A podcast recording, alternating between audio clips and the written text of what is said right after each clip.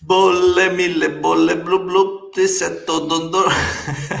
Buongiorno, è mercoledì 24 febbraio, credo che ogni giorno ci avviciniamo di più verso il trash. Siamo i finanziati e oggi parliamo di un tema che non abbiamo mai affrontato e che sono le bolle, in particolare quelle di Ray Dalio. Eh, buongiorno da Ludo e Fede. Ciao Ludo, buongiorno. sì, allora, visto che parlavamo di bolle ultimamente, tu in particolare ti sei un po' fissato su questa storia delle bolle. Ma io mi sono fissato non, par- non, par- non parlavi d'altro? Mi sono fissato e... di brutto. esatto, bolle, bolle, bolle. E, ehm, ho trovato questo articolo che è uscito sul sito bridgewater.com, uh-huh. che è il ledge fund più grande del mondo, eh, fondato da Ray Dalio. Ok. Quindi, ho messo insieme la parola bolla e il nome Ray Dalio, ho detto porca, non posso farmelo scappare questo articolo. Ci sta, ci sta. Quindi perché Ray Dalio ha fatto una, una ricerca, uno studio eh, pubblicato poi sul suo sito eh, dove analizza se in questo momento lo stock market, per cui il mercato azionario, è in una bolla. Ok? Mm-hmm. Sì. Quindi andiamo insieme ad analizzare Ciao Cami, grazie like. cosa dice. Scusa Fede, eh? io faccio gli affari miei nel frattempo. Bravo, esatto.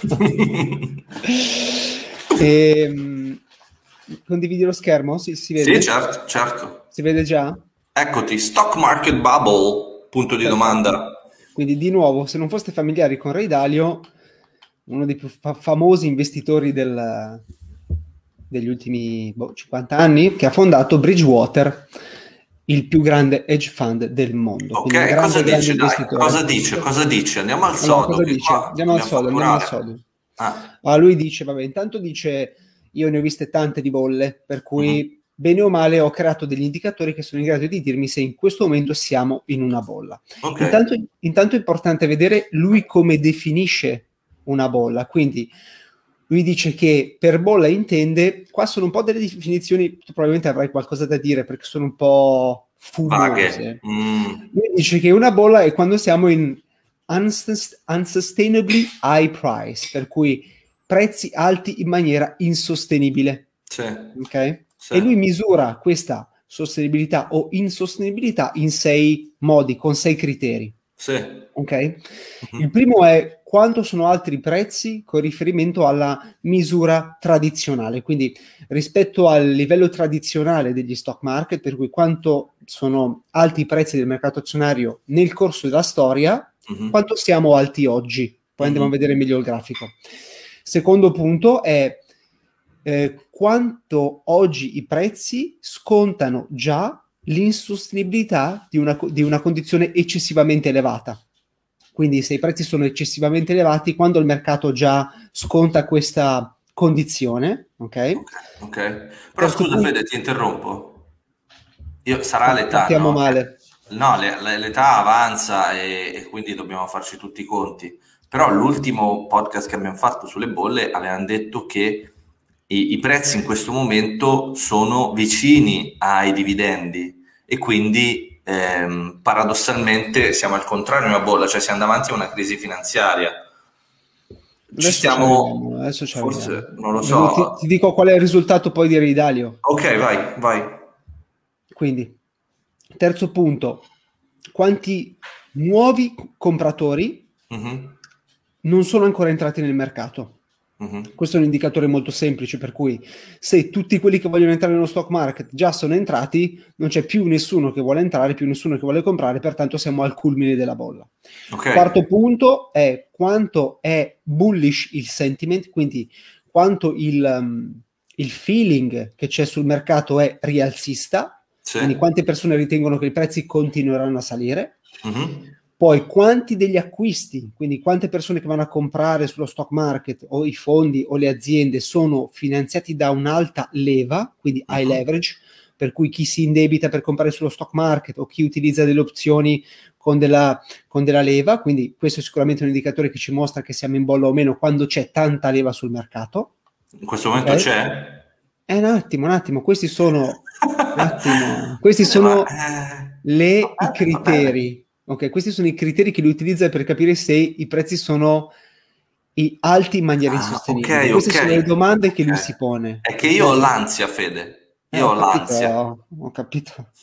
Sono degli specialisti bravi. Queste sono le domande che lui si pone per capire se siamo in una bolla e per lui essere in una bolla vuol dire che i prezzi sono alti Ok, in maniera capito. insostenibile. Adesso cap- Ok. siamo alle premesse. Siamo alle Bravo, premesse. siamo alle premesse. Eh, vedi che c'è un punto mia. di domanda, vedi? Vabbè. Oh, high prices. Ok, perfetto. È inglese, è Non- chiaro che è non ti difficile. scaldare, no? non ti scaldare. È in inglese, chi lo capisce? E ultimo punto, numero Sì. 6.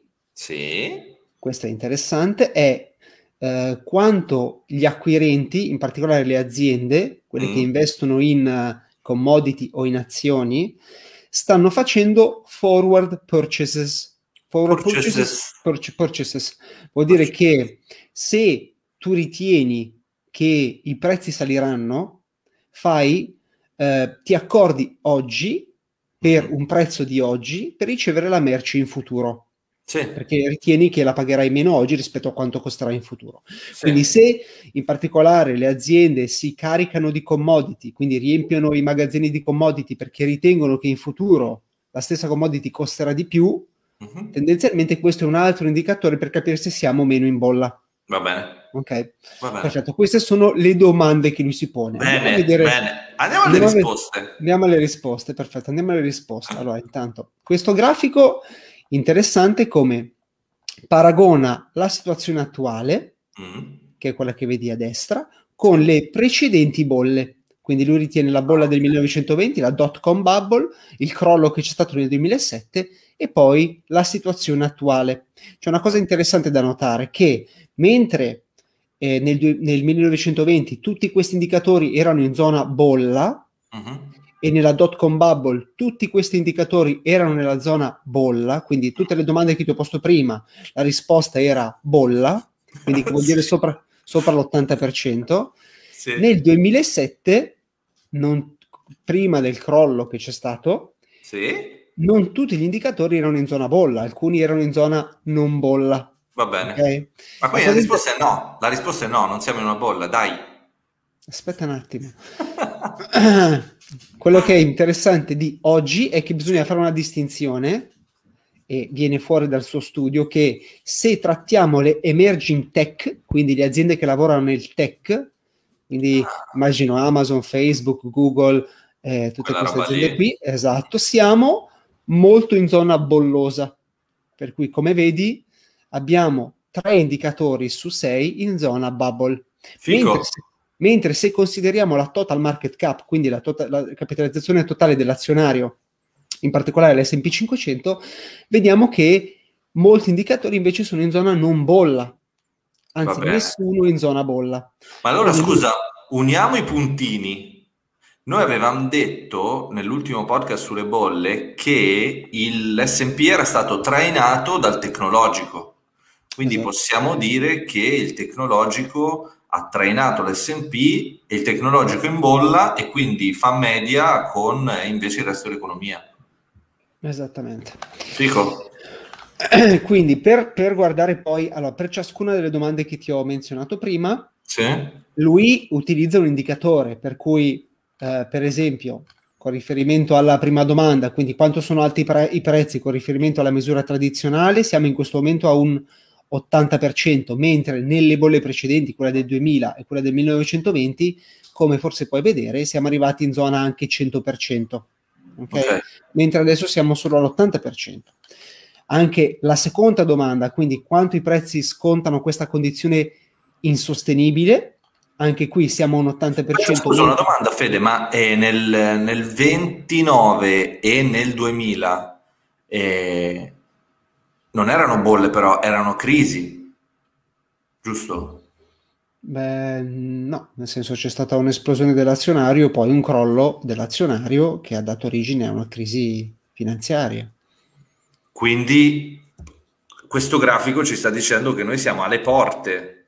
Che siamo all'80%, non siamo ancora ai livelli della dot, dot com bubble e anche precedenti al crollo del, del 29, però ci stiamo avvicinando, siamo all'80%. Ok, ok. Per esempio, questo indicatore qui invece, che ci dice quanti nuovi compratori sono entrati nel mercato, che diceva che se tutti i compratori sono già entrati, probabilmente siamo in una bolla, è quello più bolloso in assoluto, perché come vedi siamo già praticamente ad un 100%. Ah, questo, complice anche, mm. questo complice anche Robinhood, quindi tantissima gente che si è riversata sui mercati, quindi c'è tantissima, tantissima gente che chi voleva entrare sul mercato azionario, bene o male, è già entrato. Okay? okay sì. Sul sentiment, quindi quanto è, il, quanto è il, elevato il sentiment, quanto quanto le persone ritengono che i prezzi saliranno ancora, siamo ad un 80%, mentre nel 2000 eravamo abbondantemente ad un 100%, come vedi, mm-hmm. E qua mostra le IPO, per cui in questo momento l'ambito delle IPO è un ambito bollente, per cui come vedi l'indicatore del, delle IPO è, elevatissimo. Sì. E sugli ultimi due, quindi quanto gli acquisti delle azioni sono finanziati da una leva elevata, quindi quanto la gente si indebita per comprare azioni, siamo ancora molto lontani dal livello del 2000 ok? Mentre l'ultimo indicatore che invece ci mostra quanto chi ritiene che i prezzi saliranno si accorda oggi per pagare il prezzo, per non pagare il prezzo più elevato in futuro, questo invece è un indicatore che è molto basso, per cui siamo, um, siamo ad un livello molto molto basso rispetto alla zona raggiunta nel 2000. Quindi siamo vuol dire che nel mondo 20%. delle imprese eh, è ancora bassa la percezione esatto. di inflazione, giusto? Sì, praticamente che quando, quando si ritiene, come, come, come, dicevamo prima, quando si ritiene che il prezzo delle commodity salirà, e tendenzialmente i commodity azionario vanno, vanno anche un po' insieme, e chi, chi, ritiene questa cosa si protegge comprando in anticipo certo. la merce, concordando in anticipo il prezzo per poi pagare un prezzo più basso. Ecco, quando accade questo siamo nel, diciamo nella zona, nella parte finale di una bolla. In questo caso non sta accadendo, ecco, non sta accadendo. Quindi, per, Quindi tutti tranquilli. Dalio, tutti tranquilli. Ecco, sì, allora Ray Dalio scende, questa chart è anche interessante, Ray Dalio scende clamorosamente l'andamento delle bubble companies, che sono le high tech, che hanno un andamento collegato a questa linea rossa che vedi sulla chart, sì. contro le top 500 quindi praticamente contro l'S&P 500 che è assolutamente non in bolla. Ho capito, però questo è un dato analitico, nel senso qui parla di utili, returns since start of 2020, e... o parla dell'andamento finanziario? No, ritor- sì, parla del ritorno delle azioni. Ah, ok, ok, perfetto, non di utili. No, no, parla del ritorno sull'acquisto di un'azione. Allora io ti dico solo che il mio mito, quello che ha previsto la bolla finanziaria nel 2007, quello che aveva previsto GameStop, eh, che è Michael J. Eh, non sì. mi ricordo come si Cosa chiama, dice? Però, eh, dice che eh, l'altra volta mi avete accusato di non averlo detto, adesso io lo sto dicendo e tutti continuano a fare finta di niente. Ha messo il tweet, credo un giorno fa, due giorni fa, dopo lo metto nei commenti. Bello. Quindi, eh, quindi è così. Io pensavo che la finanza fosse una cosa quantitativa, analitica, e più passano, no, più passano i giorni e più, non, è solo più la percezione che sia una cosa e che tu provi a trovare le misure, ma in realtà è difficile. Sì, sì, sì, sì. Eh, a me piace molto per questo, nel senso che è guidata dalle emozioni. Ma perché tu sei un romantico e, e noi ci amiamo. Questa Bravis. è la verità. Io sono la parte romantica. Va bene. Fede, grazie, contributo importante. Penso che sarà tutto più facile. Bene. Ciao. Continuate le vostre vite in maniera più facile. ciao ciao. Ciao ciao ciao ciao. Ciao.